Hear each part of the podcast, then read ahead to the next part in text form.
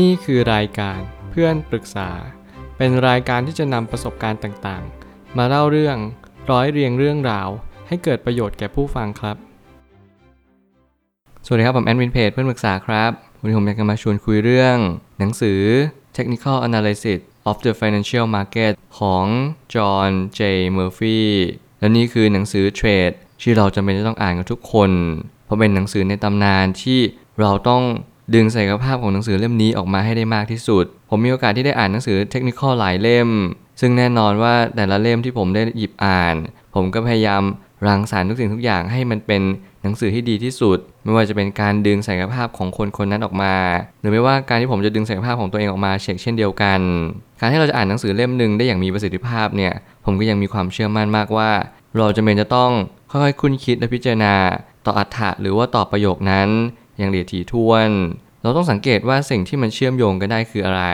หนังสือเทคนิคอลหลายเล่ม เป็นหนังสือเล่มที่ใหญ่มากๆ แน่นอนใครหลายคนอาจจะไม่ได้อ่านหนังสือทั้งหมด ผมก็เป็นคนหนึ่งที่พยายามอ่านให้ครบถ้วนที่สุด และสิ่งที่สำคัญที่สุดก็คือ wrap up คือเราต้องสรุปรวมแล้วก็ย่อเป็นความเข้าใจและนำไปใช้ได้อย่างแท้จริง ความท้าทายอย่างยิ่งในการอ่านหนังสือเล่มใหญ่ๆ นั่นก็คือระยะเวลารวมถึงความเบื่อหน่ายที่เราจะต้องพบเจอ แต่แน่นอนถ้าเกิดสมมติเรามีเป้าหมาย เรามี จุดยืนที่ชัดเจนเราจะรู้ว่า ในการที่เราจะอ่านหนังสือเล่มหนึ่งเนี่ยมันจะเป็นต้องใช้เวลาอยู่แล้ว และสิ่งที่สำคัญที่สุด เราจะทำยังไงให้เราอ่านรอบเดียว ใช้เวลาประหยัดและรัดสั้นที่สุดโดยความเข้าใจทั้งหมดเลย แต่แน่นอนถ้าเกิดสมมติใครหลายคนที่ไม่ได้เข้าใจในการอ่านรอบแรก ผมเชื่อว่าการอ่านรอบ 2 และทิ้งระยะห่างในการอ่านรอบ2เนี่ยไปสักพักหนึ่ง เราพยายามเข้าใจแล้วก็นำไปใช้ในสิ่งที่เรารู้มาก่อน ถ้าเกิดสมมติเราติดข้องอะไรค่อยย้อนกลับมาอ่านทีละบทก็ได้ แบบนี้ก็สามารถช่วยเราได้เช่นเดียวกัน ผมไม่ตั้งคำถามขึ้นมาว่า หากคุณเป็นนักเทรด คุณก็ควรจะหยิบหนังสือเล่มนี้ขึ้นมาอ่าน เพราะหนังสือเล่มนี้อธิบายโดยละเอียดว่ากราฟเกิดขึ้น ตั้งอยู่และดับไปอย่างไร จริงๆแล้วรูปแบบกราฟเนี่ยก็จะเกิดขึ้นซ้ำๆเราจะมี pattern เดิมๆที่คล้ายคลึงกัน แน่นอนหนังสือเล่มนี้ก็อธิบายแพทเทิร์น ในอดีตที่เกิดขึ้นซ้ำแล้วซ้ำเล่า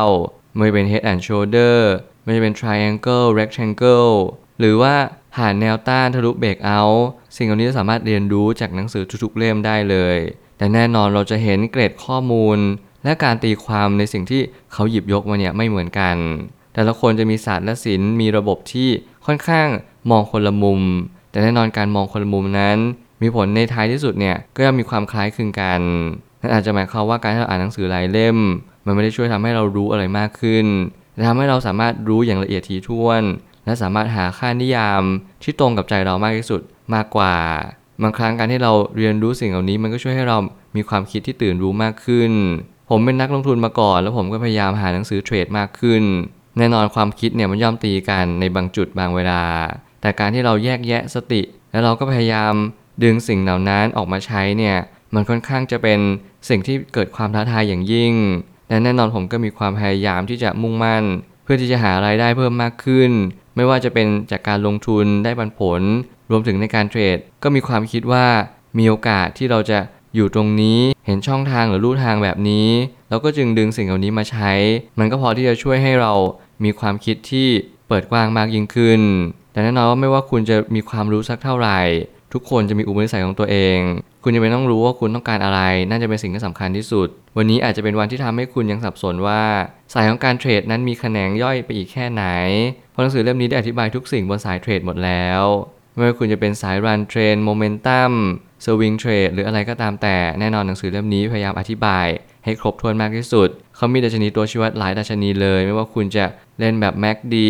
เล่นแบบ moving average หรือว่าอื่นๆก็ตาม สิ่งเหล่านี้ผมเชื่อว่า มันจะช่วยกรอบให้เรามีความแม่นยำในการซื้อขายมากยิ่งขึ้น และแน่นอนหนังสือทุกๆเล่มเขาอาจจะมีรูปแบบที่อธิบายที่ไม่คล้ายคลึงกัน หรือว่าใกล้เคียงกัน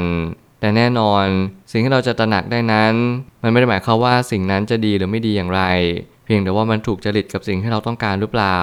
ถ้าเกิดสมมติเราอ่านไปแล้วเราไม่ถูกจริตเลย มันไม่ได้เข้าหัวเราเลย ผมเชื่อว่าหนังสือเล่มนี้อาจจะไม่เหมาะกับเราก็ได้ แต่แน่นอนการอ่านหนังสือกว้างๆ ผมเชื่อว่ามันสามารถที่จะช่วย ให้เรารู้ว่าเราควรจะทำอะไร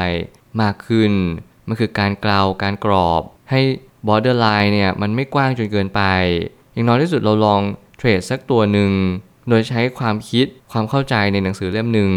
เราอาจจะไม่จำเป็นจะต้องเรียนรู้ทั้งหมดจากหนังสือเล่มนี้ เพียงแต่ว่าเรารู้ว่าระบบที่ชัดเจนที่สุดของคนเขียนคนนี้ที่กำลังจะสื่อออกมาให้เรารับรู้เนี่ยคือระบบแบบไหน และเราถูกจริตกับระบบนี้หรือเปล่า ค่าตัวชีวิตที่สำคัญมากที่สุด คือกำลังซื้อในช่วงที่จะผ่านแนวต้าน หรือแนวรับไปได้ นั่นจะเป็นตัวกำหนดเทรนด์หลักของแต่ละฝั่ง ซึ่งเราจะต้องสังเกตให้ได้โดยดัชนี แน่นอนมีราคากับดัชนีรอง นั่นก็คือทุกครั้งที่ราคานั้นเกิดขึ้น เราจะมีจะต้องดูวอลลุ่มดู MACD หรือว่า Moving Average รวมด้วย ซึ่งผมก็ใช้สายนี้เหมือนกัน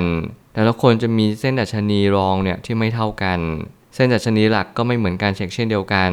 หน้าที่ของเราก็คือพยายามสังเกตว่า เอ๊ะเราควรจะตั้ง MACD ในค่าดัชนีอะไร หรือ MA ในค่าดัชนีอะไร ไม่ว่าคุณจะเปิด YouTube ไม่ว่าคุณจะดูหนังสือเล่มไหน แน่นอนเขาก็จะมีกลยุทธ์เล็กๆ น้อยๆที่ทำให้เราเห็นเทรนได้ง่ายขึ้นทำให้เรารู้ว่าการจะเกิดขึ้นของเทรนเนี่ย มันอาจจะมีการเกิดขึ้นไปก่อนหน้านี้แล้ว มีหลายคนที่ไม่ได้ตั้งค่าในการที่เราจะรู้ว่าดัชนีนี้ควรจะตั้งค่าที่เท่าไหร่ นั่นจึงเป็นเหตุผลว่าทำไมใครหลายคนอาจจะมองเทรนด์ไม่ออก อาจจะยังไม่รู้ว่า เอ๊ะ จริง ๆ แล้วเทรนด์เนี่ยมันเปลี่ยนไปตั้งนานแล้วนะ มันมีสัญญาณที่ชัดเจน ไม่ว่าจะเป็นโวลูมหรือดัชนีรอง ที่เราสังเกตได้มากขึ้นว่า การเปลี่ยนแปลงเกิดขึ้นไปแล้ว เราช้าจนเกินไป เราก็จะมีโอกาสที่จะตัดสินใจผิดพลาด เช็คเช่นเดียวกัน แน่นอนว่าแต่ละคนจะค้นหาตัวเองได้ไม่เหมือนกัน เราจึงจะต้องศึกษาแบบกว้างๆเพื่อกล่าวตัวเองได้ชัดเจนขึ้นว่า เราเป็นสายไหนของการเทรด เพราะบางคนอาจจะไม่เหมาะก็ได้ นี่คือการตื่นรู้มากขึ้นว่า เรามี money management psychology of trading มากน้อยเพียงใด ถ้าเกิดสมมติเราไม่มีจิตวิทยาการเทรด ไม่มีความรู้ในการบริหารทางการเงินเลย position sizing เราต่ำเตี้ยติดดิน สิ่งเหล่านี้ผมเชื่อว่ามันไม่เหมาะสมที่เราจะมาเทรดเต็มตัว คุณอาจจะเป็น part time trader แทนที่คุณจะเป็น full time trader คุณอาจจะลองฝึกที่จะลงทุนดู รอปันผลถึงแม้มันอาจจะไม่ได้มากมาย แต่แน่นอนหน้าที่ของเราคือ ค่อยๆ เข้าใจตัวเองว่าเราเหมาะสมกับสายไหน และเหมาะสมกับการเทรดจริง ๆ หรือเปล่าไม่ว่าอะไรจะเกิดขึ้นผมก็ยังเชื่อว่าการอ่านเนี่ยมันช่วยเรามากถึงมากที่สุด เท่านี้เรายังไม่สามารถเรียนรู้จากตัวเองได้ ผมก็เชื่อว่าหนังสือเล่มนี้พอจะกล่าวคุณได้ในระดับหนึ่ง เพราะเขาจะบอกว่าคุณควรจะทำยังไงในจุดที่คุณควรจะตัดสินใจแบบนี้ เพราะไม่ว่าอะไรจะเกิดขึ้น กราฟนั้นก็ไม่เคยหลอกเรา ส่วนใหญ่แล้วเราก็จะหลอกตัวเองเสมอว่า นี่มันจะต้องขึ้นสิ สิ่งนี้มันจะต้องลง กราฟนั้นพยายามบอกอย่างชัดเจน แต่เราแค่ดูกราฟไม่เป็น เราก็จึงบอกว่าสิ่งนี้เป็นสิ่งที่ไม่ใช่ในสิ่งที่เราคิด พยายามลบไบแอสออก พยายามลบล้าง ความเชื่อเดิมๆที่เรายึดติดกับบางสิ่ง เพราะสิ่งนี้แหละมันทำให้เรามองกราฟผิดเพี้ยนรวมถึงการใช้เงินจริงในการเทรดก็สำคัญอย่างเช่นเดียวกัน ลองสังเกตในเรื่องของ การเทรดในแต่ละครั้งว่าเราใส่เงินมากหรือน้อยจนเกินไป นี่ก็จะส่งผลต่อความรู้สึกมวลรวมของเราเช็คเช่นเดียวกัน สุดท้ายนี้สิ่งที่หลีกเลี่ยงไม่ได้คือรูปแบบของแท่งเทียน ถ้าเราแม่นแท่งเทียนระดับหนึ่ง เราจะพบว่ารูปแบบของตลาดจะเกิดขึ้นซ้ำไปซ้ำมา การจดบันทึกสถิติว่ากราฟไหนเราแม่นที่สุดจึงจำเป็น กราฟเนี่ยก็เป็นเหมือนภาพวาดของศิลปะชนิดหนึ่ง แน่นอนการจะวาดภาพศิลปะชนิดนี้จำเป็นจะต้องค่อยๆ รังสรรค์ ผมเคยพูดเจาะประเด็นเรื่องกราฟแท่งเทียนไปแล้ว ในตอนนี้ผมก็อยากจะพูดในเรื่องของการมองกราฟให้ออกมากกว่าว่า แท่งเทียนในแต่ละจุด ในแต่ละรูปแบบมันมีความหมายอะไรบ้าง ซึ่งแน่นอนทุกๆ ความหมายไม่ว่าจะเป็นการกลับตัว การไปต่อ สิ่งเหล่านี้เป็นสิ่งที่ถ้าเกิดสมมติเราแม่นจริง ๆ เราจะรู้ว่าทุกๆ แท่งเทียนเนี่ยมันจะมีความหมายของตัวของมันเอง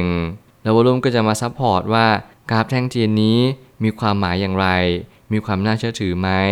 นี่จะเป็นเหตุผลว่าทำไมเราต้องดูดัชนีดูกราฟ ดูค่าต่างๆมากมาย ก็เพราะว่านี่คือเหตุผลในการให้เราเข้ามาเทรด เราต้องสังเกตเราต้องรู้ก่อนก้าวหนึ่งและการรู้ก่อนก้าวหนึ่งไม่ใช่การทำนาย เพียงแต่ว่าเรารู้ว่ากราฟแท่งนี้เกิดขึ้น แล้วจะมีอะไรต่อไป ถ้าเราสามารถที่จะคาดการณ์และคาดคะเนได้อย่างแม่นยำที่มันเกิดจากประสบการณ์ในอดีต ไม่ใช่เกิดจากไบแอสหรืออคติของตัวเราเอง เราก็จะมีโอกาสประสบความสำเร็จในการเป็นนักเทรดที่ดีได้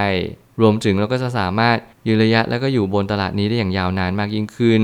เพราะจริงๆหน้าที่ของเราก็คือพยายามรักษาเงินต้นให้ได้มากที่สุด ขาดทุนให้น้อย ถึงน้อยมากที่สุด แล้วเวลาทำกำไรก็ทำกำไรให้ได้มากถึงมากที่สุด สิ่งเหล่านี้จะช่วยให้เรารักษาสภาพคล่อง รวมถึงหารายได้จากการเทรดเหล่านี้ ไม่ว่าจะเป็นจากตลาดไหนไม่ว่าหุ้นตราสารหนี้สินค้าโภคภัณฑ์อะไรต่างๆ นานาที่คุณสามารถเทรดได้ แล้วคุณก็จะพบว่า ทุกการเทรดสิ่งที่สำคัญคือวินัย ผมเน้นย้ำเสมอในการพูดถึงเรื่องการเทรด เพราะไม่ว่าอะไรจะเกิดขึ้น คุณจะต้องตัดขาดทุนในจุดที่ควรตัดและนี่จะทำให้คุณรักษาเงินต้นได้อย่างยาวนาน มากที่สุดเท่าที่จะทำได้ ผมเชื่อว่าทุกปัญหาย่อมมีทางออกเสมอ ขอบคุณครับ รวมถึงคุณสามารถแชร์ประสบการณ์ ผ่านทาง Facebook Twitter และ YouTube และอย่าลืมติด Hashtag เพื่อนปรึกษาหรือ f r ร e n d Talk ด้วยนะครับ